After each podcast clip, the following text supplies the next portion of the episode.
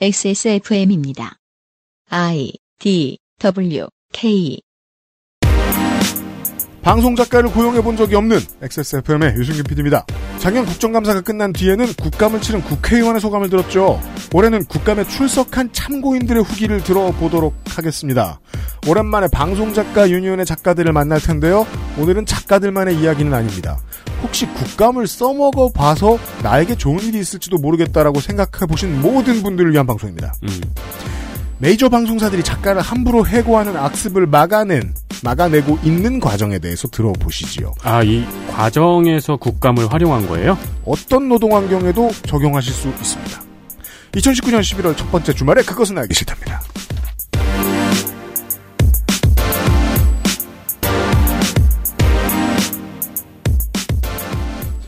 유승균 피디입니다. 네, 안녕하십니까. 윤세민 에디터입니다.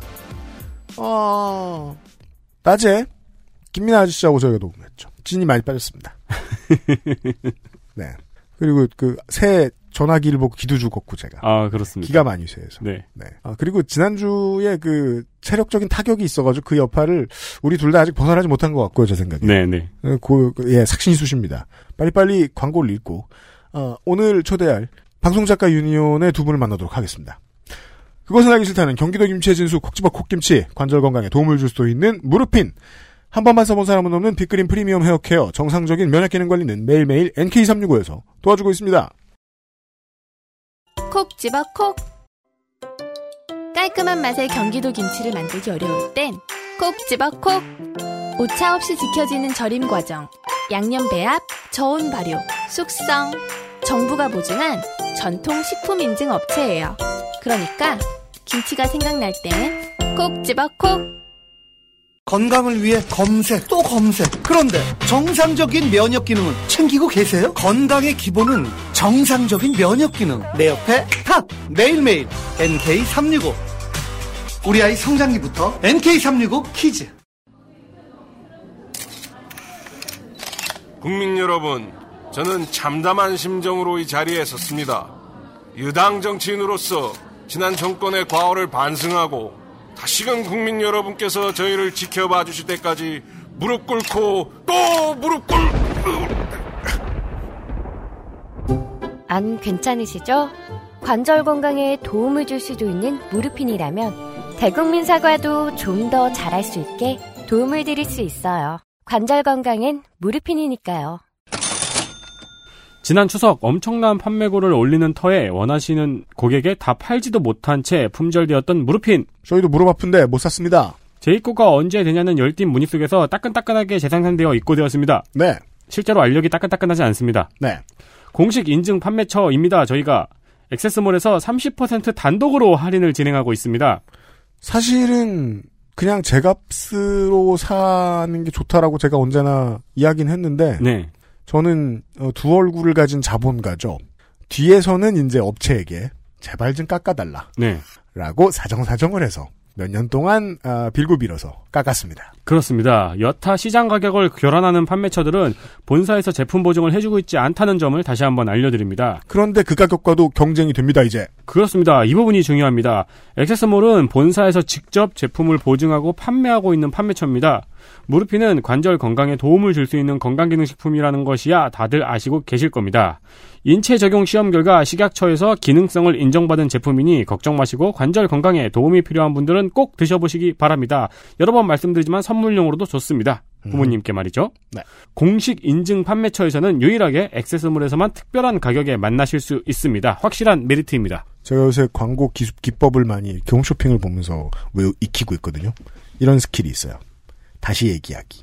공식 인증 판매처에서는 유일하게 액세스몰에서만 특별한 가격에 만날 수 있습니다. 아, 한 번 더 얘기해 주는 거요? 홍진호 기법이라고 할까요? 올 국정감사기록실 과방위 시간에 저희가 이미 한번 소개를 해드렸던 적이 있었습니다. 표준계약서를 엠비씨만 도입 안 해서 생겼던 일에 대한 문제. 그럼 뭐 다른 회사들은 무슨 뭐 이삼십 년 동안 멀쩡하게 잘하고 있었냐. 그건 아니라는 건 이미 청취자 여러분들 알고 계시고요. 다른 회사는 작년에 또 욕먹어서 했죠. 그렇습니다. 아, 그나마 일, 이 년 정도 차이가 나는 꼴찌가 엠비씨였다는 얘기를 말씀을 드리면서 제가 그런 설명을 드렸습니다. 노동 탄압을 받아봤다고 해서 모든 노동자의 입장을 이해할 수 있게 갑자기 변할 거라고 기대하지 마시라. 옛날에는 그런 말씀하시면 큰일 났을 텐데. 그렇죠. 네. 근데 뭐 당장 뭐 피디 수첩팀에서 저한테 전화 걸어가지고 막 뭐라 그럴 건가요? 그런들? 네. 나랑 뭐 돈 주고 봤나? 좋은 분들입니다, 그분들. 네. 청취자 여러분들도 가끔 찾아보셨을지 모르겠는데 엠비씨에 아무도 안 보는 것 같은데 간간이 누군가 보는 오후 두 시에 뉴스외전이라는 시사 프로그램이 있습니다. 아, 종편의 포맷과 비슷한 좋은 말 하나도 안 해주네? 비슷하지만 독창적인 점이 있는 그런 프로그램이에요. 예. 거기에서 그 부당한 계약 해지를 당한 작가 문제를 이제 야당도 여당도 짚고 넘어간 적이 있었습니다. 그래서 그 엠비씨가 표준 계약서 대신에 사용하고 있는 자체 계약서를 들여다보니까 일방적인 계약 해지권이 들어가 있더라. 뭐 작가가 일방적이겠습니까? 엠비씨가 일방적이었겠죠? 그렇겠죠. 네. 그 문제에 대한 지적이 국감에서 있었습니다. 음, 인트로에 소개를 해드렸던 대로 어, 작년에는 국정감사를 치렀던 위원과 함께 이야기를 했는데 오늘은 국정감사를 이번 국감 끝나고 나서는 국정감사에 참고인으로 출석했던 분들을 모시고 이야기를 나눠보도록 하겠습니다. 방송작가 유니온 지난번에 한번 시간 얼큰하게 내서 어, 이 집행부 여러분들 만나 뵀었죠. 그분들이 너무 시끄럽고 말이 길어서 어, 싹 물갈이했습니다. 아니 그렇게 잘하셨는데 좀 그렇게 생각해요. 편집하는데 생각보다 힘들었다. 무슨 소리 박시혜 사무처장 무슨 말이나 했습니까? 자, 언론노조 방송작가유니온의 이미지 지부장님과 아, 김순미 사무국장님을 엑스에스에프엠 스튜디오에 모셨습니다. 반갑습니다. 안녕하세요. 불러줘서 감사합니다. 이미지입니다. 안녕하세요. 김순미입니다. 네. 국감에 어떤 분이 출석을 하셨습니까? 이미지 제가 출석했습니다. 원래 본인을 삼인칭으로 부르십니까? 어, 지금 어, 이게 듣는 걸로만 하시니까. 아, 네, 네, 네. 이미지 지회장님이십니다. 지부장님이십니다. 네, 네. 네. 본인이 출석하셨다. 네. 근데 그 본인만 나가서 그 본인의 목소리로만 말씀하신 게 아니라 어떤 이제 우리는 우리 방송 만드는 우리들끼리는 이제 쓰지 않는 게 좋다는 좋은 단어라고 알고 있는 신참 막내 작가. 네. 분의 케이비에스에서 일하는 막내 작가의 인터뷰를 따가지고 거기서 트셨어요? 네, 맞습니다. 저희 직접 방송 작가가 녹화하고 편집해서 저희가 국감장에 틀었습니다. 본인 인터뷰를요? 어, 저희 이제 막내 작가 인터뷰를 네. 어, 다른 막내 작가 아. 직접 찍고 그렇죠. 직접 편집해서 노조원들끼리 네. 만들어서 네. 저, 전문가는 넘쳐난다. 아, 그럼요. 네. 어, 거긴 저희... 다 방송인들이라. 네. 그래서 솜씨가 되게 좋아요. 네. 영상으로 보여드리고 싶은데 저희들은 이제 자체 편집을 통해서 어, 들려드리겠고요. 저희 박지혜 사무처장이 편집했어요. 아 진짜요? 네. 거봐요 사람 함부로 욕하면 안 돼요. 그죠? 그 뭐 말하는 재주가 없으니 그런 재주가 있으실 것 같습니다. 케이비에스에서 근무하고 있습니다. 열 시에 출근해서 여섯 시에 퇴근하는 밤 열두 시나 일찍 가면 밤 열한 시 어, 월화수목금 방송 맡은 주에는 토요일까지 육 일 일합니다. 한근이죠. 네, 제 책상이랑 의자 있습니다. 정산, 비품을 사거나 하는 것도 제가 하고 국제 받는 일까지. 그 방문객 등록 주차 할인 신청도 다 사십오만 원인데 세금을 떼서 사십삼만 오천 원? 방송이 죽게 되면 돈을 못 받는 건으로 그 외에 뭐 받아본 적은 없습니다. 아니요. 전혀 가능하지 않습니다. 특히 막내 작가로서는 말도 안 되는 소리죠. 잠잘 시간도 부족한데 겸업을 한다? 라고 생각해 본 적은 없는 것 같아요. 우리가 아는 듯하지만 들으면 생소한 작가가 안 돼본 사람은 모르는 얘기들이 나왔습니다. 그리고 지난번에 이 방송작가유니온 분들 모셨을 때도 얘기 나왔습니다만 사실상 정규직과 다를 바 없는 노동 행태와 노동 강도인 것도 막내일 때부터도 똑같은 것 같고요. 막내가 유독 심하죠. 그리고 이제 이런 얘기들이 중간에 나옵니다. 정산을 한다. 뭐 주차 정산을 한다. 비품을 사온다. 음.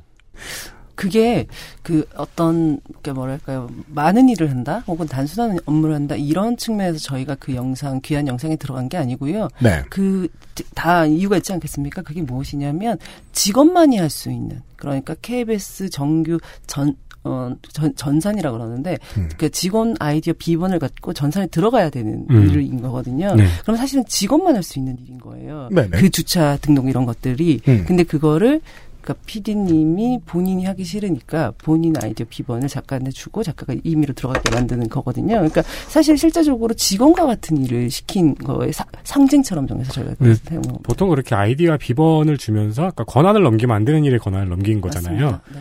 아이디와 비번을 아랫사람한테 주면서 일을 맡길 때는 둘 중 하나죠. 엄청나게 친하던가 하나도 안 무섭던가. 네, 이게 사실은 너무나 만연해 있어서 사실은 제가 케이비에스와 방송작가 노조와 간담회 한 적이 있었거든요. 네. 그, 그때 이제 케이비에스의 굉장히 높은 분과 간담회를 했는데 그 얘기를 드렸더니 깜짝 놀라면서 징계사유라고 하시는 거예요. 그렇죠. 그런데 제 생각에 거의 대다수의 정규직 피디님과 기자님들이 같은 일을 하고 계시지 않을까. 그러니까 자기의 사 번 아이디 비번을 임의의 비정규직자에게 주고 그것도 음. 임의 등록하게 만드는. 그래서 결국은 막내 작가가 사실은 직원과 똑같은 일을 한다. 근데 왜 직원으로 안 쓰고 어, 프리랜서라고 쓰며 풀이 없는 프리랜서라고 쓰는지 그거에서 문제제기를 저희가 국정감사에서 했습니다. 풀이 없는 프리랜서라는 단어가 마지막쯤에 나왔지요. 네. 예, 프리랜서 형태로 계약을 했지만 맨날 똑같은 직장에 나와서 아침에 나와서 저녁 때 퇴근한다. 네. 사실은 저녁보다 늦은 시간에 더 많이 퇴근하기도 한다. 네, 맞습니다. 저는 그 방송국의 피디 분을 어쩌다 이렇게 처음 만나러 갔을 때 이 일을 시작하고 본인이 뛰어가서 시청자를 하, 하, 하고 오시더라고요, 저한테. 네. 그래서 아이고 먼저 말씀해 주시지 미안합니다 이러면서 저는 다 이런 거겠지 생각도 안 했어요. 기억날 일이 아니잖아요, 그게. 네, 맞습니다, 맞습니다. 나중에 알게 됐어요. 그러는 피디는 거의 없다. 음. 음. 리모트로 아. 시킨다, 카톡으로. 어, 그리고 그게 아마 지금 당, 당일 어떤 거였기 때문에, 준비되지 않았기 때문에. 준비됐으면 작가가 있을 것이다? 네. 어, 하신 게 아닐까 싶습니다. 아니, 뭐, 주차정산이 되게 나쁜 일이라고 그러는 게 아니에요. 네네네, 다만 그게 아니라, 모든 거대한 조직을 가진 회사는 비품이나 상시행정이라고 하죠. 네. 이런 일들을 도맡을 전문 직원들이 있거든요. 그들은 정규직입니다. 시시콜콜한 복잡한 일들을 수행해주죠. 네. 어, 왜 이렇게 우리 사무실이 스무스하게 굴러가지 궁금해하면 그 사람들의 역할인 거죠. 그게 비품이 됐든 그렇죠. 주차, 주차정산이 됐든. 근데 그걸 어, 비정규직인 작가한테 모두 다 떠맡기고 있었다. 그 증거가 사측에서도 인정하듯이 그 일은 정규직이 해야 되니까 아이디와 비번을 준 거잖아요. 어, 이거 조금 하나 더 들어가면 사실은 케이비에스 같은 경우에 네. 그런 일을 전담하시는 분들은 주로 파견직으로 씁니다. 전문하시는 파견인 거죠. 음. 그러니까 그분들은 파견직이기 때문에 뭐 사대보험도 되고 등등 되고 그런 일을 해야 되기 때문에 전산 아이디 비번을 받았을 건데 음. 이제 그런 것들을 이제 다 그렇게 파견적으로 쓰지 못하니까 이제 나눠서 이제 막내 작가들에게도 이제 그런 일을 함께 시키는 거죠. 네, 네. 그렇습니다. 음. 그 저기 네. 그런 일들 정규직 피디님들이 다 하시진 않습니다. 아무튼 제가 만난 분은 할 줄 알았는데 그분이 꽤 레어한 것이었다는 걸 한참 뒤에 알게 되었다 저는. 음. 네. 네. 이런 류의 증언 같은 거 있잖아요. 네. 뭐 지난번에 작가 유니온의 작가님들 배웠을 때도 제가 말씀드렸습니다만은 결국 비정규직이 조직화된 곳이고 조합원들이 우리 조직 믿고 막 회사 가서 큰 소리치고 이러기가 쉽지 않아요. 그 노조가 뭔데? 정말 쉽지 않았죠, 우리. 뭐냐면 이제 국감 갈 때도 막내 작가가 내가 회사 들어온 지 작가 시작한 지 일 년, 이 년 됐어. 사회생활 시작한 지 일, 이 년 됐는데 이게 이렇게 부당하다는 걸 국회의원도 들을 곳에 증언을 한다? 아무리 얼굴을 가려도 쉽지 않은 일이에요. 네, 저희가 막내 작가 증언을 섭외하는데 정말 힘들었는데요. 사실 네. 막내 작가들이 노조 가입하는 것도 많이 힘들어해요. 노조 조합원이라고 이게 알려지면 어떤 불이익을 받을 수 있을까 봐. 아니 프리랜서잖아요. 섭외 전화가 안 오겠죠. 뭐 그래도 선배 작, 작가도 싫어할 수 있고 네. 뭐 피디 뭐 알려지는 걸 싫어하죠. 그래서 막내 작가들이 노조 조합원 가입도 싫어하는데 국감에 증언을 한다? 대단히 어려운 일이죠. 근데 이제 국감에 증언을 세워야지 이 막내 작가들의 실상을 알릴 수 있다 생각하고 섭외를 했는데 한 달이 넘게 걸렸어요. 그럼 국정감사 한 달 전부터 피해를 입은 작가를 구하셨다는 거네요. 예, 국정감사는 저희가 파, 시월에 시, 국정감사인데 그렇죠. 저희가 팔월부터 준비를 네. 했고요. 아. 작년에 구월부터 준비했더니 아무것도 못하겠더라고요. 그래서 아, 국감 준비라는 게 이렇군요. 예, 오늘 올해는 좀 빨리 해보자라서 지부장님이 해가지고. 방금 손을 잡아주셨어요, 사무국장님. 저기 볼펜을 딸깍거리지 말라고. 아, 죄송합니다. 와, 방송인들. 제가 감탄. 아, 방송. 작가 유니온하고 방송할 때 되게 좋아. 저 맨날 얘기하잖아. 네. 저는 웃음도 참고 있습니다. 네. 속으로 되게 감탄했어요. 우와. 국장님 이어주세요. 네, 그래서 팔월에 찾아갔는데 실제 의원실에서 제대로 국감 질의를 하려면 칠월에 오셔야 된다. 이렇게 말씀하시더라고요.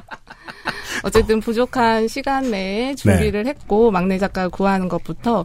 그런데 이제 증인 참고인 신청하는 기한이 있었어요. 네. 그 전에 열심히 섭외를 했는데 섭외가 안 돼서 음. 참고인으로 저희 지부장님만 나가시게 됐는데 음. 그 신청 기한을 넘겨서 이제 막내 작가분이 본인이 하겠다라고 아, 하신 거죠. 그러면 그때는 그 예. 예규에 따르면은 영에 따르면은 국감장에 나서실 수는 없게 됐고. 네, 그래서, 그래서 이제 그래서 저희가, 저희가 영상을 찍으셨군요. 네.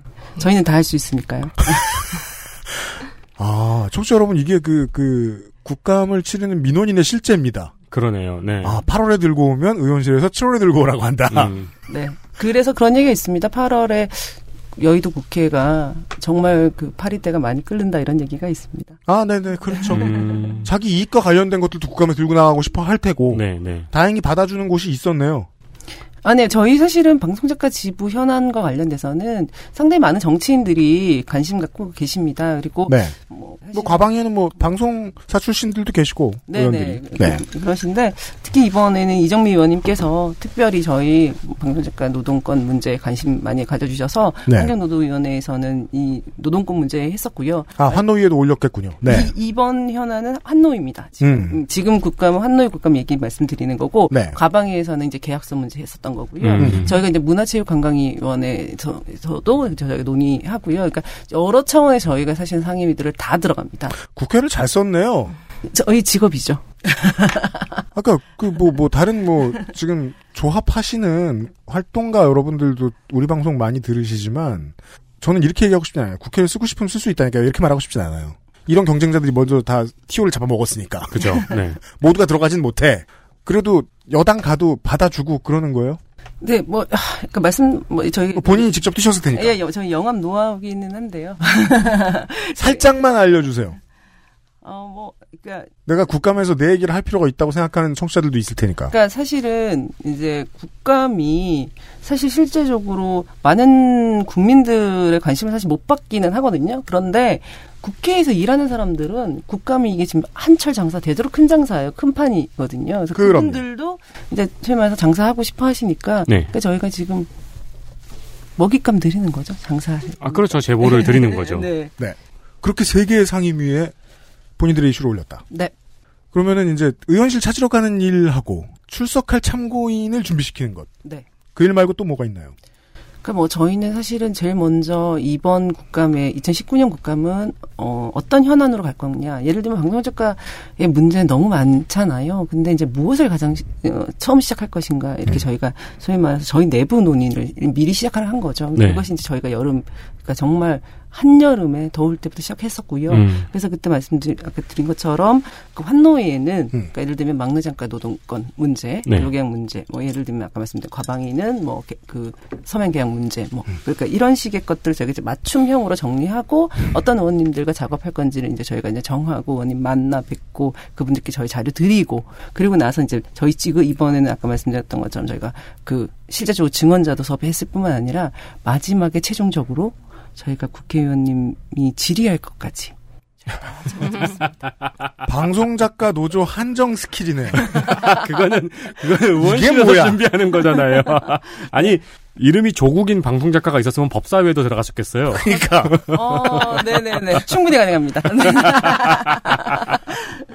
네, 어, 생각보다, 아니, 뭐, 방송 작가들을 위한 방송일 수도 있겠습니다만, 오늘 시간이. 네. 생각보다 많은 분들한테 참고자료가 되겠는데요? 질답도 써줘라. 네, 위원회에 맞는 전략 준비해라. 네, 그리고 저희는 사실은 또 저희가 하나 또 조, 뭐 자랑하자면, 이제 저희 칠 분 안에 다 정리해야 되잖아요. 그래서 저희는 이 칠 분 안에 맞추는 능력까지. 아, 마이크 꺼지기 전까지. 어, 어떻게 맞출 것인지도 저희가 네, 충분히. 아, 그럼 국감에서 그 칠 분 동안 준비하신, 준비해서 나가신 얘기가 이제 위원회별로 그런 얘기들이다. 네, 맞습니다. 네. 그럼 국감을 하고, 뭐, 높게는 방송통신위원장, 뭐, 낮게는 그거보다 근처에는 뭐, 방송국의 뭐, 사장부터 경영진들, 네. 이런 데들까지 다 국회의원한테 한 소리 들은, 들었잖아요. 네. 국, 국감 끝나고 나서, 네. 어, 어떻게 변했습니까? 어, 국감 끝난 지 아직 일주일밖에 안 돼서 실제 변한 건 없는데. 이제. 하긴 올해는 안 됐죠. 네. 음. 그렇지만 이번 국감에서 특히 제가 제가 출석했던 제가 참고인 출석했던 환노위 국감 같은 경우에는 제가 이제 당사자로 서 있었는데 어, 굉장히 큰 성과가 있었어요. 예를 들면 당시에 케이비에스 간부가 출석을 하셨는데 네. 이게 사실은 저희 이정미 의원님실을 신청한 게 아니라 음. 한국당 의원님이 신청하신 그 증인이셨는데 음. 이제 공교롭게.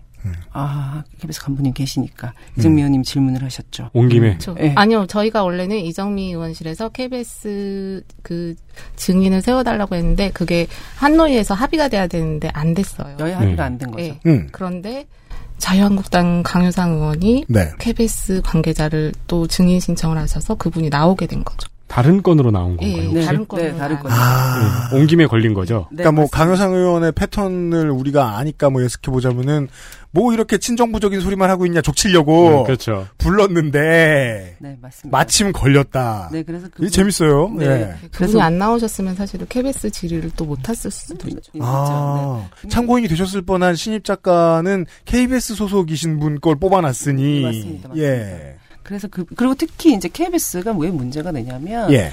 어 사실 이 말씀도 좀 드리고 싶은데 케이비에스만 유독 나쁘다거나 케이비에스가 유독 작가들에게 뭐 피해를 주는 방송사가 아닙니다. 그게 아니라 케이비에스는 피감 기관입니다. 그렇죠. 그게 중요한 거죠. 그렇죠. 네. 그래서 이제 국감철에는 그래서 케이비에스가 중요해지는 겁니다. 그래서 음. 저희가 이제 케이비에스 막내 작가들을 조직한 거고요. 음. 네. 그리고 음. 이제 이번에 그 아까 말씀드린 것처럼 그 피감 기간이기 때문에 이제 간부님께서는 당연히 이제 증인으로 나오신 거고 그러니까 그분이 방송 작가 노조와 교섭을 하고 있다. 이렇게 오. 답변을 하셔가지고 아. 그분은 심지어 선서까지 한 증언자시거든요. 음. 그래서 방송작가 지부와 교섭을 하지 않게 되면 위증죄로 처벌까지 받게 되십니다. 아 본인이? 네 맞습니다. 그치? 사장님은 멀쩡해도 열심히 해야 되겠네. 네 그래서 저희 방송작가 어, 노조와 케이비에스는 반드시 교섭에 나서 주셔야 되는 그런 상황입니다. 저희가 작년에... 올해 삼월, 삼월에 교섭 요청을 했어요. 네. 그런데 한 여름쯤에 칠월 정도에 연락이 와서 교섭을 하긴 어렵다. 아직 방송작가 아 케이비에스가 방송작가 노조와 교섭하기 어렵다라고 얘기했다. 칠월에. 네, 지금은 좀 어렵고 더 파워풀해지면 다시 생각해보자. 이런 말씀을 아. 하시고 돌아가셨죠. 음. 그러니까 좀 뭐 케이비에스 입장에서는 잔인하게 들릴 수 있겠지만 케이비에스는 칠월 당시에 작가 노조에 그런 얘기를 한 거네요. 우리는 너네를 노조로 취급해줄 수 없다. 음... 사실 뭐 그런 거가 다를 바 없잖아요. 교섭할 수 없다라는 거. 워딩은 아니었지. 그런 워딩은 아니지만. 왜냐면 네. 교섭은 해야 되는 거잖아요, 원래. 그러나 네. 이미지 지부장님의 표현을 빌자면 어, 이제 선서한 그 양반이라도 법에 매었다. 네. 우리랑 교섭 안 해주면. 네, 근데 국감장에서 실무협의를 진행하고 있는 걸로 알고 있습니다. 이렇게 답변을 하셔가지고 네, 이제 어쩔 수 없이 실무협의를. 했... 몰랐구나. 아니 근데 그 말은. 그, 할 말 없음은 하는 말이거든요, 보통? 그니까, 그니까, 진짜로 일을 하고 있으면은 누구와 누구와 누가 뭘 하고 있습니다라고 하는데, 이렇게, 모르는 질문 들어오면은, 아, 네, 담당자들이 실무 아, 협의를 그렇구나. 하고 있습니다. 그 케이비에스 간부는 위증을 한 건 아니네요, 테크니컬리. 네. 네. 왜냐면. 실무 협의도 진행한 적은 없죠. 그, 내부 숙려 중이었습니다의 다른 말일 수 있잖아요. 네, 그렇죠. 그니까 무슨, 사장님이 앉아 있었어. 그것을 증언한 것일 수도 그렇죠. 있어요. 나의 마음속에서 협의 중입니다. 다만 이제는 협의가 진행돼야 되겠다. 네, 네. 네. 그래서 저희가 이제 협의 어, 아 우연히 얻어 걸렸군요. 좋네요. 네, 네. 네 좋습니다. 그래서 이번 국감에 아주 아주 큰 성과고요. 그리고 이제 고용부 노동부 장관님께서도 네. 이제 계셨는데 저희 방송작가 노조를 이제 정식 노조로 인정하시고 음. 고용부 장관님께서 직접 네. 네. 아 그런 얘기를 했어요? 네, 합법 노조라고 말씀 육성으로 하셨습니다. 참 저희가 국감 공부를 그렇게 많이 하는데도 국감장에서 생각보다 되게 많은 일이 바뀌네요. 그러니까요. 아, 네, 그럼요. 그 안 그것이 이제 모두 칠 분 안에 다 이루어진 거죠. 네. 네. 우리가 말이에요. 나이는 각기 다를지 몰라도 그 노동에 대해서 언제 공부해봤냐에 따라 세대가 갈립니다. 네. 되게 오랫동안 예전에 노동운동 하다가 정치권으로 껴든 지 좀 오래됐다거나 뭐 오랫동안 노동운동 예전에 오래, 오래, 저 노동운동을 하다가 그 다음에 이제 뭐 사회학으로 돌아서 공부를 하는 사람이 됐다. 그러면은 그런 사람들이 보기에는 정규직이 없는데 노조야?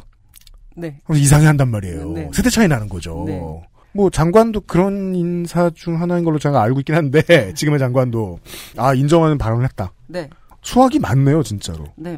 네. 그리고 이제 저희가 아까 이제 저희 막내 작가 증언이 있었잖아요. 음. 막내 작가들에 대한 근로감독 감독을 요구를 가 되었는데 그게 네. 이제 결국 감정에서 요구가 되었는데 그 되게 선명하게 답변하지 않으셨어요 사실은 음. 실제적으로. 그런데 이제 그 의원님께서 저희에게 그 칠 분 지나서 음. 약간 못다한 말 한마디 더 해보라고 하셔가지고 네. 제가 말씀을 드렸어요. 뭐라고요? 어떻게 얘기하셨냐면 실태조사 해보고 음. 심각하면 우리 들어갈게 이렇게 하셨거든요. 음. 근데 제가 이렇게 말씀드렸죠. 그 실태조사 음. 그 문화체육관광부에서 주도하는 실태조사인데 그 방송작가 지부가 도와서 하고 있다. 그러니까 우리가 사실 그 거의 자문 기관으로 들어가 있거든요. 음, 그러니까 우리 돈 안 받고 용역해주는 중이다. 그걸 다 연구해놨다 한 말이었군요. 네, 네. 그래서 그, 그 실태조사에 저희가 지금 적극적으로 들어가서 우리가 지금 하고 있는데 실제적으로 그 실태조사를 아닌 것이 그 막내 작가의 글로 실질을 대단히 정확하게 잡아내기 되는 어려운 실태조사거든요. 근데 그렇게 얘기하시면 정부 좀 아, 그러니까 뭘까 어떤 느낌이냐면. 답이 안 보이는 어떤 앞에 절차를 놓고 그 절차 해보고 할게라고 하면 사실은 안 하겠다와 똑같은 답이어서. 네. 국감에서 제일 많이 나온 패턴이죠. 네. 그래서 제가 말씀드렸죠. 그 실태조사 내가 제일 잘한다. 그 실태조사 보고 근로실질 감독한다고 하면 그 아까 말씀드렸던 것처럼 너무 안타깝다 이건. 전형적으로 네. 빨리 근로감독하게 들어가 주십사 이렇게 요청드렸습니다. 그, 모르고 모르고 한 소리죠?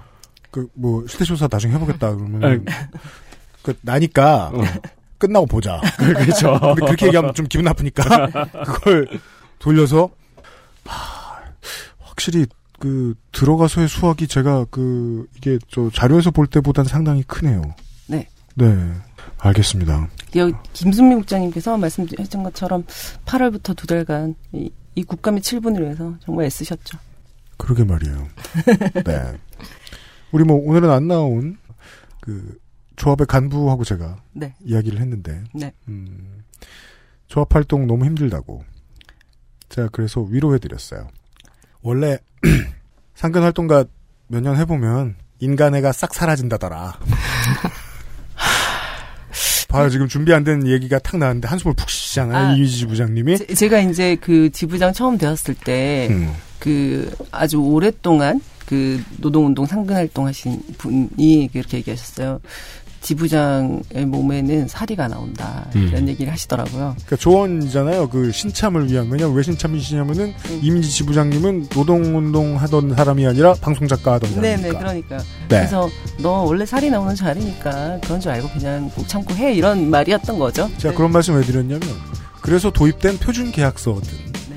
아니면은 이 방송작가들이 어, 해야 하거나 해선 안 되는 일들에 대한 규정이 적혀 있는 또 무슨 방송사의 내규가 더 생기든 네. 어떻게 되든 간에 그 덕을 보는 후임들은 보통 활동가가 잘했군이라는 생각을 하진 않습니다. 맞습니다.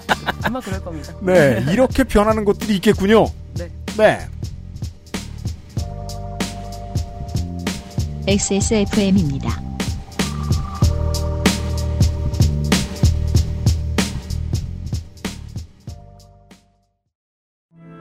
모발에 힘이 없고 너무 얇아요. 빅그린이죠.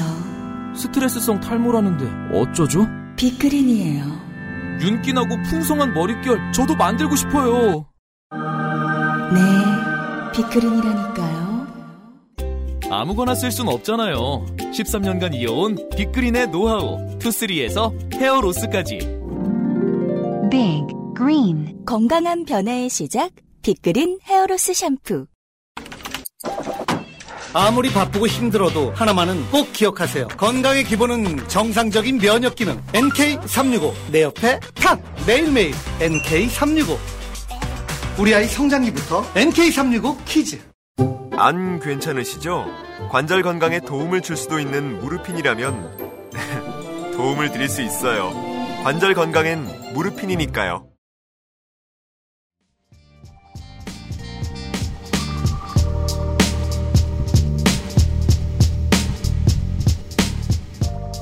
그것은 알기 싫다. 삼백사십 회 토요일 순서 방송작가 유니온의 두 분과 함께하고 있습니다. 처음에 제가 말씀드렸던 것 중에 방, 그, 방송을 들으신 청취자 여러분들께 소개해 주셨으면 좋겠는 게 이 뉴스외전, 엠비씨 뉴스외전과 관련된 사건인데 음, 뭐 정치적인 워딩이 필요하니까요. 저 조합도 네. 이것을 사태라는 단어를 써서 표현을 하십니다. 방송작가 유니온은. 네. 네. 무슨 얘기인지 간략하게 좀 소개를 해주실 수 있을까요? 네, 이건 저희 순미 국장님께서 처음부터 끝까지 완전히 결합해서 하셨거든요. 간단하게. 네. 김순미 국장님이 좀 네. 소개해 주십시오. 저희 조합원 작가님이셨고요. 어, 추석 연휴가 끝나고 출근을 했는데 그날이 이제 방송국 가을 개편 첫날이었어요. 네. 그런데 뭐 평상시와 다름없이 출근을 했고 아침에 회의를 했는데 회의 음. 자리에 모르는 작가님 한 분이 와 계셨고 음. 어, 본인이 준비해온 아이템 발제하고 뭐 했는데 그날 일, 일을 배정받지 못했어요. 회의가 음. 끝나고 음. 팀장이 불러서 작가님과는 개편을 해서 여기까지만 하면 좋겠다고 이야기를 하신 거죠. 그러니까 추석 연휴 끝나고 출근을 했어요. 회의를 정상적으로 했지. 회의 끝나고 이제 원래 이제 회의에서 내, 오늘 내가 할 일을 배당받았던 시스템인데 오늘 내, 내일이 배당 안 된 거야. 그래서 이렇게 쭈뼛쭈뼛 오늘은 내가 배당 내는 일이 없나 하고 이렇게 있는데 팀장님께서 회의 끝나고 잠시 볼게요 하면서 갔더니 아 이제 개편 그날 개편 첫날이었거든요. 그래서 아 개편과 함께 너의 일자리는 없어지는데 음. 그런데 어 오늘 그만하고 싶니? 일주일 더 하고 그만하고 싶니? 뭐 이런 식의 말씀을 하시면서 작가님과는 여기까지만 응. 하고 음. 싶습니다. 어, 시간이 응. 필요하면 뭐 일주일 정도 드리면 될까요? 응. 그다음에 응. 이제 조금 문제 제기를 하고 나서는 그럼 뭐 얼마를 더 드리면 될까요? 뭐 이런 식으로 진행이 된 거죠. 근데 이제 그 서면 계약이 십이월 삼십일일까지 기간으로 남아 있었고요. 그러니까 음. 여기는 지금 계약을 한 상황이고 서면 계약서가 있었고 그 계약 기간이 십이월 삼십일일인데 예를 들면 이런 겁니다. 내가 이제 어떤 집 전세 방에 전세를 살고 있어요. 음. 그 연말까지 계약 기간이야.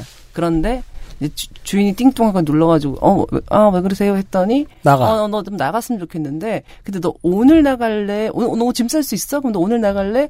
어, 좀 시간 필요하니 일주일 뒤 예, 나갈래? 일주일이면 집에 살 수 있겠니? 더, 더 원해? 알겠어. 그럼 조금 더 줘볼게. 너 얼마나 원하니? 이렇게 얘기한 거예요. 십 년이요. 예. 근데 세입, 세입자 입장에 생각을 했을 때, 어? 나 여기 살 수 있는 권리가 여기 연말까지 있는데? 이 집주인은 왜 이렇게 당당하지, 나에게? 이렇게 된 거죠. 근데 그것도 그건데, 해고 통보, 문제가 있는 해고 통보지만, 해고 통보를 하기 전에 이미 대체 근로자가 출근해 있는 거는 너무 빠르지 않나요? 출근이? 왜냐면 이제 그날이 개편이었기 때문에 네. 그러니까 이 사측은 이미 개편을 했고 네. 개편에 아까 말씀드렸던 건 새로 일할 사람을 불렀고 그러니까 이미 된 건데 그 통보를 그 통보를 사전 통보가 아니라 당일 통보였다. 음, 개편 음. 당일. 그것도 심지어 음. 출근하고. 그럼 이 사람의 출근이 빨랐던 게 아니고 통보가 한참 늦은 거군요. 그럼요. 그렇죠. 어. 그러니까 네. 정상적인 그 상황으로 간다면 예를 들면 사실은 방송사는 봄가을마다 개편을 하잖아요. 그럼 네. 가을 개편을 해. 그러면 예를 들면 그 개편 한 한 달 좀 전에 만나서 이번 가을에는 어떻게 개편할까? 개편하면 이 코는 어떻게 바꿀까? 어, 이 작가님과 계속, 어, 작가님에게 예를 들면 이렇게 개편했을 때 그 일 수행할 수 있겠어요? 이렇게 여쭤보고 그 작가님이 아 수행할 수 있겠어요? 혹은 아 그날 그거는 못하겠는데 아 그럼 알겠습니다. 그럼 이번 개편에 아, 안녕하시죠. 이런 식이 정상인데 네. 이거는 정말 아까 말씀드렸던 것처럼 해당 당일이 개편 시작. 일 그리고 그날 아침에 정상 출근 그랬는데 어떤 작가가 출근해 와 있고 그 사람이 너는 오늘부터 그러니까 개편 때부터라고 했죠. 개편과 너 사측은 너와 안녕인데 너는 얼마나 더 원하니 이런 식의 방송 작가 업무의 특성에 맞춰서 한번 상상을 해본다면 이 프로그램 하나 만드는데 프로듀서와 작가들이 이제 모여서 아이템 회의를 하고.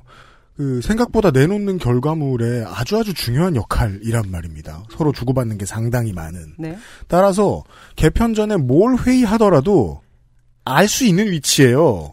모르고 어. 얘기 안 했다는 건. 이게 이제 특성이 보도국 제작 프로그램이라는 아주 되게 조금 다른 특성이 어떻습니까? 있는 거고, 그러니까 예를 들면 보도국 프로그램이어서, 그러니까 예를 들면 이게 뭐 한 어, 시간짜리 안에 여러 개가 이제 소위 말하는 대, 뉴스 대담이 들어가는데 네. 그 대담 하나를 전담했던 작가님인 거예요. 음. 그러니까 이 대담의 형식과 이 코너 성격을 어떻게 바꿀지를 이 작가와 논의하지 않고 사측이 보도국이 음. 그, 그 어떤 상정하고 그것을 수행할 다른 작가를 이미 채용해버린 거죠. 음. 그러니까 이, 이 작가님의 일자리를 이제 없게 만들어 놓고는 그거를 개편 당일 통보했다. 근데 음. 그것은 아까 말씀드렸던 것처럼 이 작가는 해당 사측과 십이월 삼십일일까지 명시된, 기한이 명시된 서명계약을 체결한 상황이었다. 그러니까 사실은 이게 음, 잘 아시겠지만 오늘 노, 녹음 버전 이 시간에 사실은 이게 지금 엠비씨와 저희가 이제 원만하게 지금 해결이 된 상황인데 뭐 잠시 후 얘기를 하겠습니다. 하겠는데 네.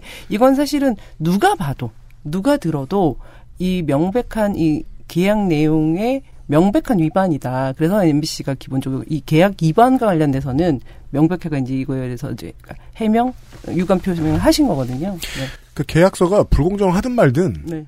그 얘기 잠시 후에 하고 불공정해요. 네. 잠시 후에 하고 네. 계약서가 불공정하든 말든 네. 그냥 세상을 같이 늙어가고 있는 사람들끼리의 이야기로만 이야기를 하면 네. 회사와 비정규직의 계약이에요. 네. 비정규직은 보통 일정한 퍼포먼스를 내주기를 바라면서 잘하면 더 데려가고 올려주고 뭐 못하면 자르고 뭐 이렇게 할 수 있단 말이에요.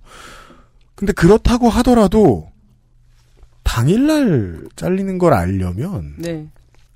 야구선 케이비오 일군급의 연봉은 받든가. 아 그렇죠. 네 맞습니다. 예, 북박이 주전급의. 네. 혹시 흔한 일인가요? 이걸 어, 좀 여쭤보려고 그래요. 어, 저기 드문 경우 아닙니다 사실. 네. 내가 어느 날 똑같이 출근했는데 오늘이 마지막이었던 경험이 있는 작가들이 많은가요, 사무국장님? 어... 그런 제보들이 있을 거 아닙니까? 네, 이거는 조금 다른 케이스인데요. 네. 저희가 올 상반기에 상담받아서 해결했던 사건인데 상황극을 해야 되나요? 아니 그거 하지 마세요. 그 누가 내신 누구, 누가 내신 아이디어예요. 그거 지워주세요. 대본에서. 네. 아, 그 다음 날 녹화가 있고 전날 열심히 대본을 쓰고 있는데 다음 날 녹화예요. 그럼요. 대본 네. 열심히 써야죠. 네. 음. 그런데 작가 구인 공고에 이 프로그램 작가 구인 공고가 올라온 거예요. 예를 들면 이런 얘기예요. 이거는 아까 말했던 것처럼 만약에 또 전세로 비유를 하면 음. 살고 있는데 살고 있는데 내놓은 거죠. 예, 이 방이 이미 나간 거야. 않고. 네, 직방에 올라간 거야. 네, 네. 이 방이 그런 거예요. 아무, 아무 아무리 봐도 내가 지금 앉아 있는 어, 어, 내 방이야. 어, 그래서 이제 친구들한테 전화가 온 거죠. 야, 너 그만두기로 했어? 야, 네 방이 어 공고에 올라간 거야. 이렇게 된 거예요. 그거를 사람들한테 듣게 된 거예요. 막 대본 쓰고 있는데 이런 상황이 있고 음. 또 사실은 또 어떤 경우가 있냐면 출근을 했어요.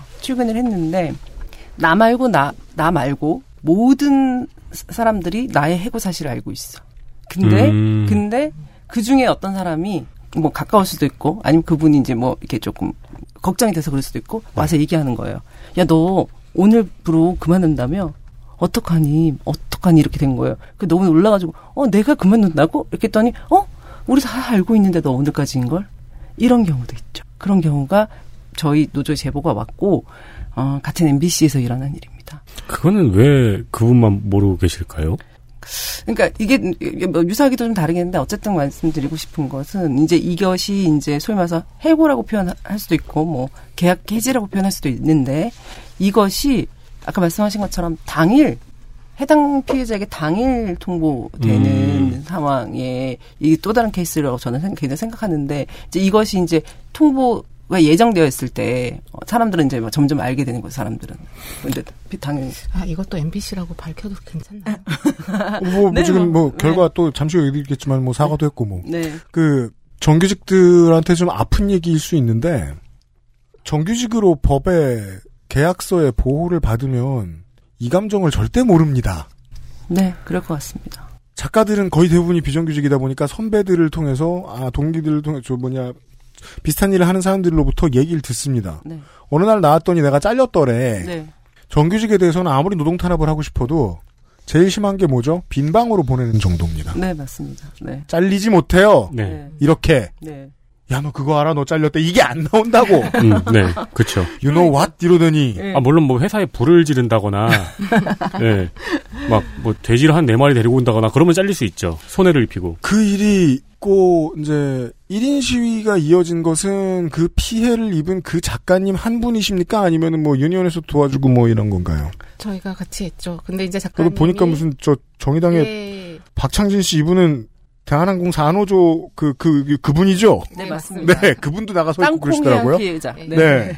저희가 조합원들이 같이 동참해서 했고요. 네. 이제 근데 이제 본인 작가님, 피해 작가님이 적극적으로 나서 주셨고, 음. 저희 이제 조합원들이 마, 많이 나와서 뭐 유인물 배포도 하고, 좀 이것들이 이슈화가 되니, 아까 말씀하신 박창진 사무장이 먼저 제안을 해주셨어요. 같이 연대 일 인 시위 하고 싶다. 음. 네. 그건 뭐 당 차원의 선택이 아닐 수도 있군요, 정의당에. 네. 네. 네. 그렇죠. 그래서 오셨고, 음. 뭐 정의당 다른 김종민 부대표도 음. 오셨고, 음. 네. 한빛센터랑 네. 같이 뭐 또 연대해서 저희가 네, 커피차 행사도 있었고요. 그리고 저는 또 또 꼭 이제 어 얘기하고 싶은 게 사실은 엠비씨 내에 다른 비정규직 직군 분들도 네, 그러니까 그렇죠. 일 인, 어, 일 인 시위로 함께 서지는 않으셨지만 그러니까 점심때마다 와서 격려 여러 단위로 격려해 주셨고 음. 그리고 심지어 정규직 이 신분으로 일하고 계신 함께 음. 일하셨던 보도국의 다른 분들도 음. 어 수고한다 쓴다 이렇게 음. 지지해 주신 분도 계시고요. 그냥 지나가 그 저 뭐냐 누리금스퀘어의 그 넓은 광장 그쪽에서 계셨죠. 네네 요거 손 요거. 아, 네. 거의, 네, 그거 이러고 있는 거예요. 거인 네. 아, 그 거인 앞에서. 네. 그리고 또 정말 중요하게 꼭 제가 한번 강조드리고 싶은 게 음. 심지어 그 뉴스외전 출연진. 음. 출연진이 나서기 대단히 어렵거든요. 아, 그렇죠. 네. 네. 근데 출연진조차. 진행하시는? 네. 어, 진행은 아니고요. 출연진이에요. 음, 음, 네, 경제평론가이신데, 네. 네. 그 출연진이 이 부분과 관련해서 부당하다 함께, 의, 그러니까 실명 거, 이렇게 드러내고 음. 지지 표명해 주셨는데, 저는 사실은 이거는 정말 대단히 크다. 음. 그러니까 방송 출연하시는 분들이 방송사를 상대로 문제 제기하기가 대단히 어렵거든요. 그렇죠. 방송사가 사, 상당히 갑의 위치에 있습니다, 사실은. 그렇죠. 아니, 동료 작가가 같이 업무를 중단한 것도 있죠. 아, 맞죠. 예. 그게 제일 먼저 시작이었죠. 뉴스외전 동료 네. 작가 한 분이, 아. 예. 같이 이런 부당함을 옆에서 목도하고 같이 이 팀에서 일 못하겠다. 저도 음. 업무를 중단하겠습니다. 네. 어우 네. 그거 진짜 힘든데 이게 네. 뭐 제가 호언을 하는 말입니다마는 비정규직 조직화가 왜 어렵습니까? 파업을 선언하면 갈아끼기 쉬우니까. 그렇죠. 맞습니다. 근데 연대에서 네. 아 나도 못해 이거. 네. 들어서 못해. 근데 어떻게 보면 또 합리적인 선택이죠. 왜냐면은 나도 언제 그렇게 네. 자를지 모르는 거니까 차라리 이거를 부당하다고 알리는 쪽에 힘을 더 시차라는 맞아요. 판단이잖아요. 그 동호 작가님도 그렇게 말씀하셨어요. 아, 근데 이게 그게 쉬웠으면 구십 년대부터 됐지. 아니, 그럼요. 물론 쉽지 않죠. 네. 그러니까, 그러니까 말씀하니까 두 분이 말씀 함께 다 맞는데요. 음. 그러니까 이게 절대 쉬운 건 아니었습니다. 네. 그런데 절대 쉬운 게 아니었지만 그만큼 또 그분에게 이게 되게 절실하기도 했던 겁니다. 예를 들면 음. 이것이 이렇게 조용히 넘어갈 경우 언제 나에게 이런 그러니까 피해라기보다 음. 이런 것들이 반복될지 모른다. 그리고 내가 당했을 때 누가 내 편을 들어주지? 네, 그럴 수도 있고 이 조직이 바뀌어야 된다. 그리고 이 관행이 바뀌어야 된다. 이게 음. 그러니까 시스템으로 개선되어야 된다라는 의지가 대단히 강하셨고요. 그래서 네. 함께 해주셨고 음. 그래서 그런 여러 분들 그러니까 피해자 분의 굉장히 강력한 의지, 음. 이건 개선해야 된다는 굉장히 강력한 의지와 많은 분들의 이, 이 뭐랄까 동참, 지지, 연대 이것들이 함께 이제 모여서 그렇죠. 그, 네, 저희가 이렇게 이렇게 음, 엠비씨에 정식으로 저희가 이렇게 어, 유감 표명 받아냈습니다. 음, 그렇죠. 네, 저희도 그런 식으로 이렇게 노동운동의 스타가 된 분을 한 분 알고 계십니다. 그 뭡니까? 전체적으로 저 제가 지금 이 방송을 준비를 하면서 어, 작가 유니온에 어, 이용당하고 있다. 이런 기분을 지울 수가 없어요. 사십 분을 떠들었는데 지금 어, 국감 때 유니온이 잘한 얘기 그리고 엠비씨 뉴스외전 사건 터, 터졌을 때 유니온이 잘한 얘기. 어허. 그럼 이제 계약서 문제에서 유니온이 잘한 얘기 이게 나오고 그러니까요. 아, 이거 뭐, 한번 좀... 이 얘기는 해야 될 것 같아요. 일 인 시위하면서 네. 이게 가장 기억에 남는 일이 있는데 저희가 그 지난번에 그 알실 방송을 나가고 나서 그래요 주세요 뭐 좀 받는 게 있어야지. 네. 오마이뉴스에 네. 그 방송 작가들은 왜 항소를 포기했나 음. 이런 글이 올라왔어요. 아 그렇습니까? 네, 그, 음. 그 글을 보고 저희 이제 작가 조합원들이 대단히 감동을 했는데 도대체 이 글을 누가 썼을까? 글을 음. 보니 노조 조합원이 아니에요. 음. 본인도 대단히 많이 방송작 많이 방송작가의 고충을 겪었고 뭐 뉴스외전처럼 그렇게 부당해고를 당한 상태여서 지금 아 베테랑 방송작가 음. 아 지금 백수다. 음. 그런데 빨리 일자리를 구해서 노조에 가입해야지 딱 이런 내용이었어요. 음. 그래서 아 이분 누굴까? 저 글도 너무 잘 써서 누가 빨리 찾아서 같이 뭐 노조 일을 해야겠다. 영입을 해야겠다. 예. 그랬는데 또 바빠서 뭐 찾지는 못하고 음. 어영부영 지나갔는데 이번에 뉴스외전 일 인 시위를 하는데 집이 용인인가 그 그러시는데 두 시간 걸려서 찾아오셨어요. 아, 그렇습니까? 네, 직접 응원하러. 오. 예. 정체를 드러내셨군요. 네. 찾을 땐 못 찾았는데. 예, 저희가 찾을 때는 못 찾았죠. 네. 음. 그런데 그분이 직접 일 인시 응원하러 찾아오셨어요. 오. 그래서 본인이 겪은 일, 일을 이야기하면서 저희가 다 같이 눈물을 흘렸다는. 그, 네. 음. 근데 그게 이제 그 아이씨를 듣고 나서. 네, 이게 아, 중요하죠. 맞아요. 네. 네. 맞아요. 그분은 약간. 그러니까 배, 그 얘기를 처음부터 시작해. 네. 배트맨 같은 속성이 있네요. 왜요? 찾으면 안 찾아지고. 아, 그렇죠. 필요하면 나타나고. 그렇죠. 네. 아니, 저희가 적극적으로 찾지 못했습니다. 너무 일에 파묻혀가지고. 그 말씀 안 하셔도 될 것 같아요. 방송을, 네, 들어주시는 방송작가 여러분 감사드립니다. 네. 네. 그, 그러면 엠비씨가 지금 제가 그 미디어오늘의 기사도 보고 그 엠비씨에, 그니까 이제 내놓은 그 유감 표명의 문서도 보고 하니까 그 자본의 용어로는 이제 협상 의지를 드러냈고요. 네. 노동의 용어로는 항복했네요. 네. 그, 항복했네요, 엠비씨가. 어, 일단은 저희가 이제 낸 성명에도 그 내용이 있는데, 음. 사실은 이제 이거에 해결을 하려고 하는 엠비씨의 담당자, 총책, 책임자 분께서 대단히 선의를 갖고 이 문제를 이제 풀려는 의지를 갖고 계셨어요. 네. 콘텐츠 상생협력위원회 조능희 위원장을 말씀하시는 네, 겁니까? 네, 네. 이 사람은 엠비씨 노조위원장 출신이지요? 네. 예, 박근혜 정부 시절에. 네. 네. 그리고 저와 함께 일했던 전 동료이기도 합니다. 그렇겠죠. 네. 예. 그래서, 어, 되게, 어쨌든, 아, 다시 말씀드리지만, 일단 기본적으로, 어, 그러니까, 어, 이것이 잘못되었다는 것을 인지, 하, 하, 하는 상황에서도 음. 이것을 어떻게 풀까에 대해서. 그렇죠. 예, 만약에 이제 그렇게 깊은 선의가 없다면 음. 사실은 좀 쉽지 않았을 텐데. 네. 어쨌든 그 선의 가져주시고 적극적으로 이제 저희 해결하고 풀려고 노력해 주셨고 감사드리고. 네. 엠비씨가 선의를 가지고 항복했어요. 제가 보기에도. 네, 네, 네. 네. 그리고 일단 기본적으로 가장 감명한 건 사실은 음. 누가 나서더라도 그 선의가 없었다 하더라도 이것은 음. 명백하게 네. 계약 자체가 일단 문제가 있었고 네. 그리고 그 계약 자체가 그러니까 소위 말해서 뭐랄까요 어, 중간에 이제 이미 그 종료된 거잖아요. 그래서 그것 관련해서는 문제 제기할 수 있는 상황이었기 때문에 네, 네 그렇습니다. 그게 뭐 항복할 수밖에 없는 상황이었죠. 노동적으로 음. 해서 네, 네 알겠습니다. 음, 그러니까 그 국감에는 아마 최승호 사장이 엠비씨 사장이 나와서. 아, 이번에 제가 이제 갔던 하노이 그 날, 이 종합국감 날, 조, 그러니까 마지막 날 종합국감 날인데, 네. 그날 공교롭게 엠비씨 증언, 증인이 없으셨어요. 아. 저희가 이날은 이걸 못 다뤘는데, 그때 공교롭게 다른 재판이 있으셔가지고, 음. 음, 예정되어 있던 엠비씨 증인 못 나오셨습니다. 음. 알겠습니다. 아니 시월 십사일. 아, 그건 네. 이제 과방위. 이 환노인 네. 말고 과방위. 과방위. 네. 네. 과방위 국감에서 이제 네. 박선수 의원실에서 표준계약서 문제를 음. 제기했고. 네. 최승호 사장이 그 자리에 나와 있었. 아, 그때는 이제 박문진 이사장. 박문진 이사장이 나와 있었다. 네. 오후에 엠비씨 비공개 업무 보고에서 음. 이제 저는 저희는 저기 비서관님 통해서.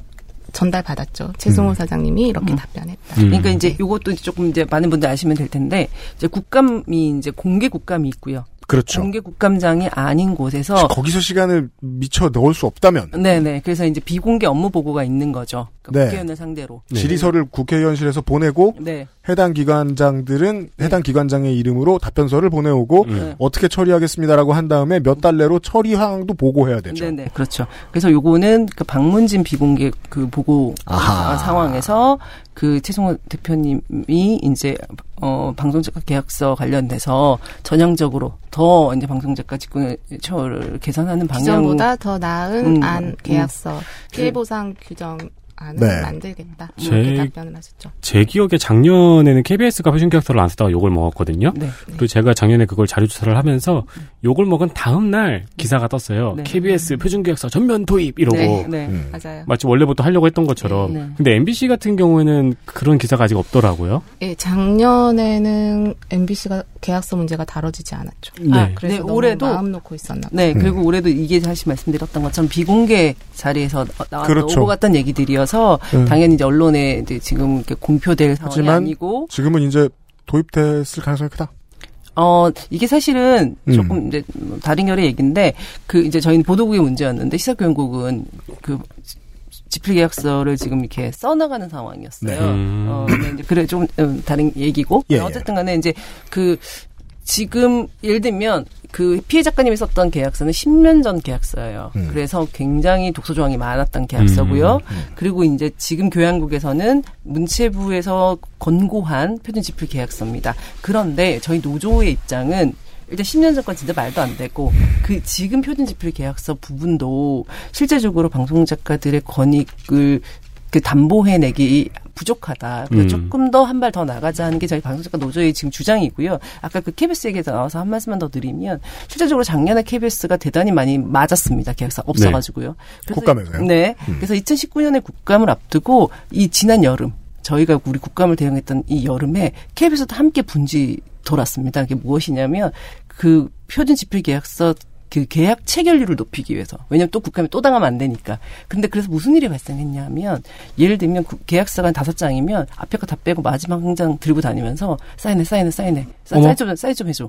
왜냐면 아까 말씀드렸던 것처럼 수치가 중요하니까. 그렇죠. 몇 번을 체결했다. 이게 중요한 거니까. 이제 이런 식의 것들이 생기면서 작가들은 원치 않는데, 왜냐면 앞에 게 중요하잖아요, 실제적으로. 네. 그런데 이제 이렇게 되는 일까지 발생했다는 제보가 올 정도의 네, 얘기가 있어요. 제보 있었죠. 너무 많았어요. 음. 올해 뭐, 도장을 걷어오라. 헐. 이런 한 지금. 야, 그 내부에 어느 꼰대한테 예. 아, 나, 그런 아이디어가 나왔을 텐데. 그게 되게 옛날 네. 방법이잖아요. 그러니까 이제 퍼센트가 중요한 네. 거죠. 그러니까 작년 이천십팔 년에 깨졌으니까. 네. 하려고 했는데 작가들이 원치 않아. 혹은 우리가 진짜 노력해서 몇 퍼센트 했어. 음. 이거를 원했던 거죠. 음. 근데 실제적으로는 사실 이거 되게 웃긴 건 뭐냐면 이거 사실은 계약서 쓰자고 하는 게 우리가 지금 계약서 미친 게 아니잖아요. 계약서 사랑에 빠집니다가 아니에요. 음. 방송작가 직군의 권익보호를 위해서 네. 이것을 아주 마지노선이니까 계약서 얘기를 하는 건데 근데 마지막 장을 들고 와? 다 빼고 다 빼고 그냥 사인만을 원한 거죠. 그렇죠. 왜냐하면 아까 말했던 것처럼 국감에서는 사인이 없다. 작가들은 그 서면 계약서에 사인을 안 했다. 이렇게 네. 되는 거니까. 네. 그러니까 엠비씨 얘기하면서 그 선의라는 단어를 그 위원장님이 지부장님이 강조 해주신 이유를 알겠습니다. 선의가 없으면 하겠다고 해도 그렇게 하게 돼 있으니까. 네, 네 맞습니다. 벼락치기를 이상하게 네네, 무슨 네. 말씀인지 알겠네요. 네요. 케이비에스가 도입됐다라고 말하고 끝낼 문제가 아니네요. 네, 그러니까 다시 말씀드리면 이천십팔 년에 그 국회의원들이 케이비에스 상대로 문제 제기한 건 사실은 말씀드린 것처럼. 방송 작가들의 권익이 아주 마지노선인 서면 계약이라도 체결하고 들어가야 되는 거 아니야 정도의 강조였지. 기본 중에 기본. 어지. 야 모든 작가 다 사인 받아와 이건 아니잖아요. 네, 네. 그런데 문제는 그렇게 풀려고 한 거죠. 그렇겠죠. 네. 그랬군요. 아마 의원실에서 자료 요청이 있었겠죠. 그리고 그 네, 계약 그렇죠. 체결률 제출하라고. 네, 네 그랬겠죠. 당연히. 그 제가 제일 보기 싫어하는 이제 어조의 기사들 중에 하나가 뒤늦게 착수했다. 네. 뭐 허둥지둥했다. 이런 건데. 그거 비슷한 얘기 하나만 더 재밌는 거 말씀드려줄까요? 하세요? 네. 네. 어떤 일이 있었냐면은, 음. 저희가 이제 그 프리랜서라고 불리잖아요? 그런데, 네. 그러면 이제 두 가지예요. 아예 프리하게 살게 해주던지, 네. 아니면 프리랜서처럼 프리를 보장하지 않을 거면 근로계약자, 근로, 그러니까 노동권을 보장해달라. 이거 두 가지인데 네. 예를 들면 두 개 중 하나 선택하면 되는 거죠. 예, 그러니까 예. 우리는 반드시 근로자가 되어야 한다. 이런 것도 아닌 거예요. 실제적으로. 음. 그런데 이제 무슨 일이 있었냐면 실제적으로 방송작가 프리랜서 방송작가의 모집 공고를 보면 다 상근을 시켜요. 네. 상근을 요구해요. 그러니까 작업 패턴은 일하는 패턴은 상근이에요. 아침 몇 시 출근, 몇 시 퇴근. 이렇게 상근. 그런데 너 그 고용 형태는 프리랜서. 이거를 국감을 앞두고 저희가 케이비에스만 모았어요. 왜냐면 아까 다시 말씀드리지만 아. 케이비에스가 피감 기관이니까요. 네. 그래서 쫙 모았던 거죠. 케이비에스에 일 년 하셨는데 정말 저희가 대, 일 년 동안 케이비에스 구인 공고를 쫙 모은 거예요. 쫙 모은 거. 의원실에 아. 보냈습니다. 네, 그래서 이제 프리랜서라고 네. 하면서 밑에 상근 들어간 거를 우리 쫙 모은 거죠. 상근 한두, 프리랜서. 한두 개가 아니지 않겠습니까? 음. 쭉 간 거죠. 그래서 의원실에서 케이비에스 그러니까 국감 전에 또 그 의원실과 피감 기관들이 또 사전에 만나서 조율도 해요. 그렇죠. 그런 과정에 이제 얘기를 한 거죠. 예를 들면 어 방송 작가들이 이런 자료를 갖고 왔네 한 거죠. 음. 케이비에스가 깜짝 놀란 거예요. 그렇죠. 어머 시정해야 되겠네 이럴 줄 알잖아요. 아니에요. 뭐라는지 아세요? 앞으로 상근이라는 말을 사용하지 않겠습니다. 그렇죠. 음. 그러니까 상근을 하, 상근으로 사람을 뽑은데 왜 근로계약서를 쓰지 않냐 이렇게 음. 질문하니 앞으로 구인 공고에 상근을 빼고 구인 공고로 올리라고 하겠습니다. 정확하게 말하면 상근으로 일을 시키되 음. 상근이라는 단어를 쓰지, 쓰지 않겠습니다. 않겠습니다. 이렇게 된 거죠. 우리가 아. 우리의 잘못을 앞으로 숨기겠습니다. 그러니까 케이비에스가 요리조리 빠져나가고 있다는 얘기군요. 그럼 의원님도 편하지 않겠습니까? 그렇죠. 음. 네. 근데 뭐 케이비에스만의 문제는 아닙니다. 그 구, 작가 구인 공고 사이트를 보면 거의 상근이에요. 그러니까 네, 네. 피감 기간이니까 네, 당연히 그렇죠. 이니온에서도 케이비에스를 기준으로 네. 이야기를 해야 되고. 네, 네, 네. 케이비에스... 막내 작가만도 아니고 사실 메인 작가들도 상근으로 일하시는 분들이 대단히 많아요. 네, 그, 그 제 얘기 너무 중요한 말씀이어서 제가 다시 말씀드릴게요. 그러니까 케이비에스가 뭐 예를 들면 모든 방송사에 가장 열악한다거나 가장 악질. 그래서 그런 게 아니라. 절대 아닙니다. 그게 아니고. 티비엔을 부를 수는 없으니까 국감에 그 얘기하시는 거죠. 네, 네. 이거 진짜 이건 사실. 시민의 시청료를 가지고 운영되는 사실상 대한민국의 근간이 되는 네. 방송사이잖아요. 당연히 타의 모범을 보여야 되고요. 그래서 사실은 케이비에스에서 만약에 이런 볼멘 소리를 한다면 어? 왜 우리가 꼭 그래? 다 하는데? 어? 우리는 그나마 조금 더 나을 텐데? 라고 한다면 저는 그것은 좀 대단히 잘못된 생각이다. 어, 음, 그렇게 생각합니다. 케이비에스 임직원까지 돼서 그렇게 생각하는 사람은 없겠죠. 음. 글쎄요시다. 점, 저는 점, 점. 저는 저는 케이비에스에서 저러한 반응이 나온 이유를 알 것 같은데요. 음. 저는 해답은 총액 인건비일 거라고 생각은 하는데 그건 아. 뭐 나중에 얘기하더라도 네. 이 상황이 아닌 얘기를 하도 얘기라고 하더라도 제가 그 뒤늦게라는 단어를 기사에서 보는 게 왜 싫으냐고 말씀드리냐면 안 하고 있는 것보다 나은 상태가 된 걸 가지고 언론은 주로 비난해요. 전 그게 싫어요. 음. 그러니까 했으니 시작이라도 했으니 칭찬해라 이게 아니고 네. 이러한 변화가 있다는 걸 조금 더 중립적으로 알려줘도 되지 않을까라고 생각한다는 거예요. 음. 예, 뭐 지금 케이비에스의 상태나 엠비씨의 상태나 예전에 비해서 이런 문제를 인정해냈고 그러면 이걸 중립적으로 보면 어떻게 되냐면 어 그러면 내년에 국감이 오기 전에 아니면은 뭐 방통위원장이 대정부직에 불려가기 전에 네. 다른 감시할 방법을 노조든 네. 어디에서든 언론에서든 만들어내서 또 쳐다보고 이야기하고 공론화하는 일이 더 생기면 결국 나아지지 않을까. 네.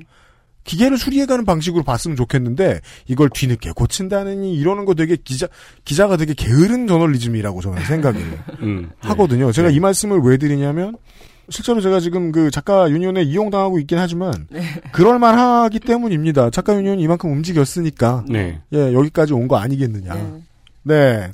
근데 저희들이 지금 주 회장님을 섭외한 시점에 지금 임기가 끝나신다고요. 하, 네, 제가. 근데 지금... 왜 굳이 여기 바쁜데 돌고 계세요? 그럼 후임자도 데리고 오셔야 되는. 그러니까 제가 지금 그 얘기하려고 그런 거예요. 후임이 없대요. 네, 안타까운 음... 상황인데요. 조합이 멈추면 이거 이 사업 진행 안 되잖아요. 네, 뭐. 저희 아까 말씀드렸던 것처럼 이제 방송 작가는 뭐 어떻게든 무엇이든지 저희가 다 해내는 사람들이어서 제가 이제 임기 끝나기 전에 어 저희 이제 이 소위 말하는 십일월 십이일부터 어떻게 할 것인지 아직 저희가 사실은 임기가 십일월 십이일에 끝나나요? 십, 제가 십일일에 저기 취임했거든요. 그래서 사실 십일일 오전 정도 되면 끝나야 되는데. 네. 저, 저희 녹음 기준으로 이제 임기가 열, 열, 예, 열, 열흘 정도 남았어요? 네. 네. 근데 어쨌든 저희가 뭐 그 전에 이제 뭐 해결책을 마련하려고 하고요. 근데 저는 이제 제가 사실 말씀하신 것처럼 임기 얼마 남지 않았습니다만 이렇게, 이렇게 제가 걸씨를 스튜디오를 찾은 건 일단, 일단 불러줘서 너무 영광스럽습니다만 찾은 이유는 사실은 이거 방송 작가님들 많이 들으시는 방송이잖아요. 자원해라. 음, 네. 네. 듣고 계신 분들. 지부장이 되어다오. 네. 지금 자원하셔도 너무 좋고요. 그리고 저는 사실 이 말씀 꼭 드리고 네. 싶었습니다. 그러니까, 어, 많은 분들이 사실 이 얘기 제가 드리면 잘 모르시는데. 뭐요? 이병헌 씨, 유재석 씨도 노조 조합원이다. 네. 다른 수익까지 해가지고 자발적으로 낼 정도의 음. 의지를 갖고 계시다고 합니다. 근데 음. 제가 이 말씀을 드리냐면 많은 작가님들이 그런 얘기 하시거든요. 내가 노동자인가? 내가 나에게 왜 노조가 필요하지? 라고 생각하시는데 한국인의 흔한 질문 자기에게 네. 던지는 근데 그게 이제 특히 방송 작가님들 특히 여성 방송 작가님들 대단히 더 그런 생각 많이 하시거든요. 그래서 저는 어, 유재석도 이병헌도 필요한 노조라면 방송 작가는 당연히 필요한 거다라고 생각되고요. 그래서 그 많은 방송 작가님들이 이거 들으시는 분들이 친구와 함께 손잡고 저희 노조 찾아주시면 그러면 차기 지부장 문제 간단하게 해결됩니다. 네. 열흘밖에 안 남았는데 왜 거짓말하세요? 간단하게 해결될 것 같지는 않은데. 네. 그 지금 현행 집행부 다 임기 끝나는 겁니까? 네, 이제 뭐, 그, 그쵸. 음. 이기 집행부. 법적으로는 네. 끝나는데, 네. 이제 새로 이제 소위 말해서, 네. 다시 이제, 꾸려질 때. 네, 꾸려질 때 업무가. 분들이 많죠. 네, 자리가 맡겨지지 않을까. 근데 강제로. 알겠습니다. 네. 네. 이렇게 얘기할까요? 공개 구인입니까? 네, 공개 구인이고요. 네, 공천해드리겠다. 네. 많은 작가님들, 들으시는 작가님들 많이 함께해 주시고, 음. 그 작가님들 아닌 분들도 방송 들으시는 분들 중에 제가 또 이제 방송작가 노조위원장 한다고 이렇게 하다 보면, 뭐 내 여동생도 작가인데, 나 아는 사람도 작가인데, 대학 후배도 작가인데, 네. 이러신 분들 대단히 많으세요. 음.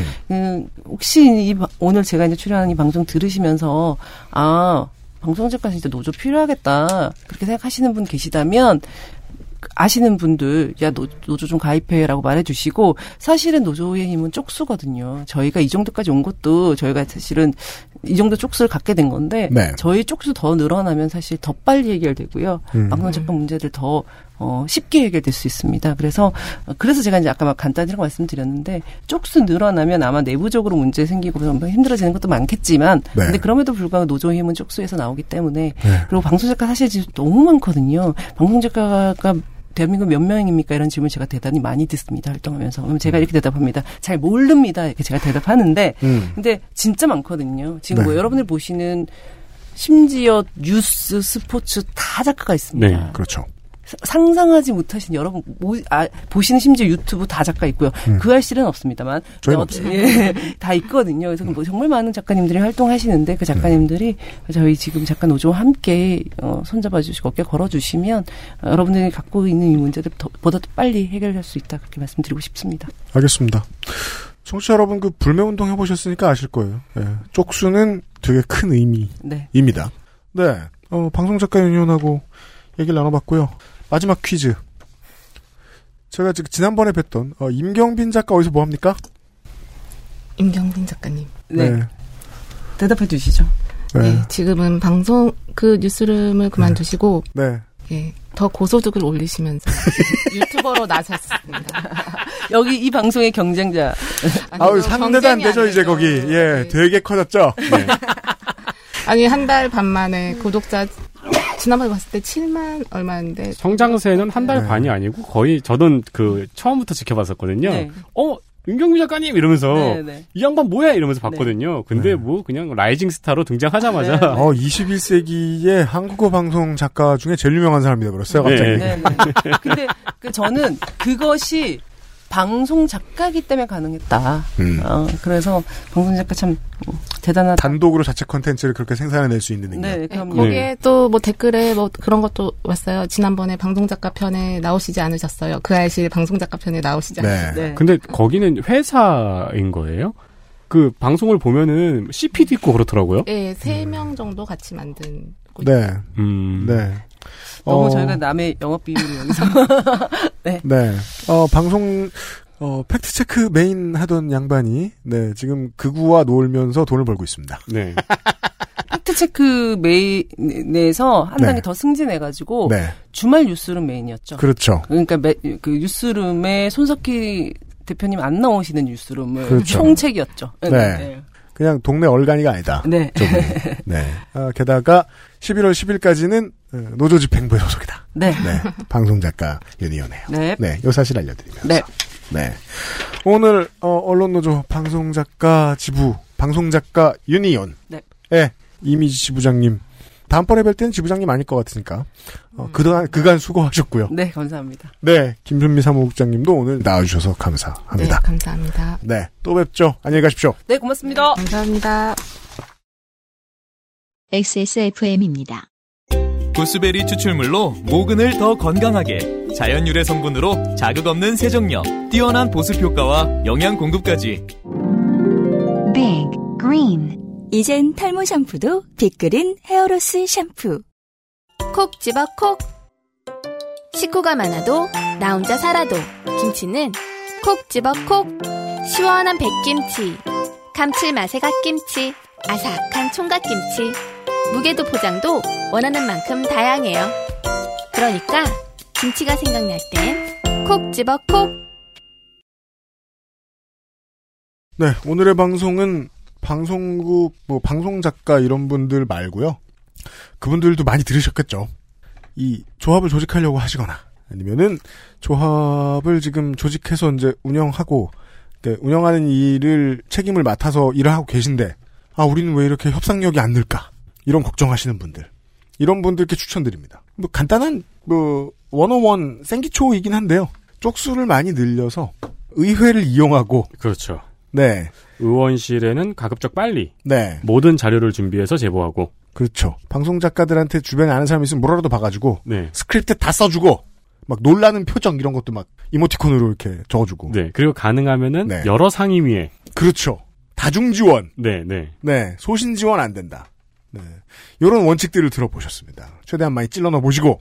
왜냐면 이 전략이 성공하면 처음에는 방송사들하고 정직들하고 뭐 혹은 그 경영진들하고 으르렁거릴 수 있어도 나중에는 서로 발전할 가능성이 있거든요. 함께 발전할. 그렇죠. 네. 그러니까 아직도 싸우고 있는 것 같지만 문득 정신을 차려보면 이만큼 발전한 선에서 싸우고 있잖아요. 때가 이천십구년인데 아직도 노사가 상생협약하거나 아니면은 되게 웃으면서 타결하면은 그걸 그냥 그 경영진 측 빨아주는 데 쓰는 경제지 기사들밖에 안 나와요. 정말 서로 노력해서 잘 된 걸 수도 있는데. 네. 그런 결론이 나오길 빕니다. 제가 아까 티비엔 뭐 이런 얘기 했는데, 그죠? 다른 이제 저 민영 방송사들은 얼마나 더 열악하겠습니까? 근데 그런데 나아지려면 방송 작가들끼리 이런 소문이라도 돌아야죠. 야, 케이비에스, 엠비씨는 이거보다 훨씬 잘해주는데. 그렇죠. 이런 소문이라도 나야죠. 네. 그리고 그런 소문이 있으면은, 나면은 뭐 씨제이 같은 데서 가만히 있겠습니까? 피디들도 돈 그렇게 많이 주고 사오는데? 그렇죠. 대우 좋아지겠죠? 그렇죠. 점차 바뀔 겁니다.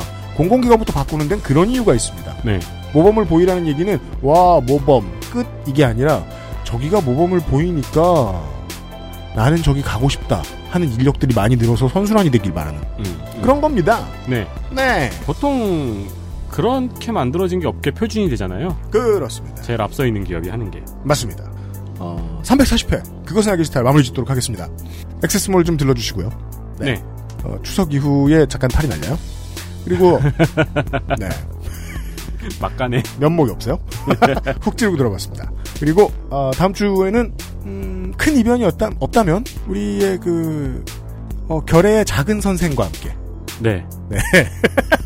결혜 결혜의 작은 도움이 되는. 네. 결혜의 작은 도움이 되는 이야기를 해보도록 하겠고요. 그리고 어, 새로운 프로젝트 하나 준비하고 있는 걸 다음 주에 공개합니다. 다음 주 그 아실도 이미 빡빡하게 준비되어 있습니다. 다음 주 이 시간에 다시 인사드리도록 하겠습니다. 어, 윤세민 에디터하고 유승균 피디였어요. 들어주셔서 감사합니다. 감사합니다. 엑스에스에프엠입니다. I, D, W, K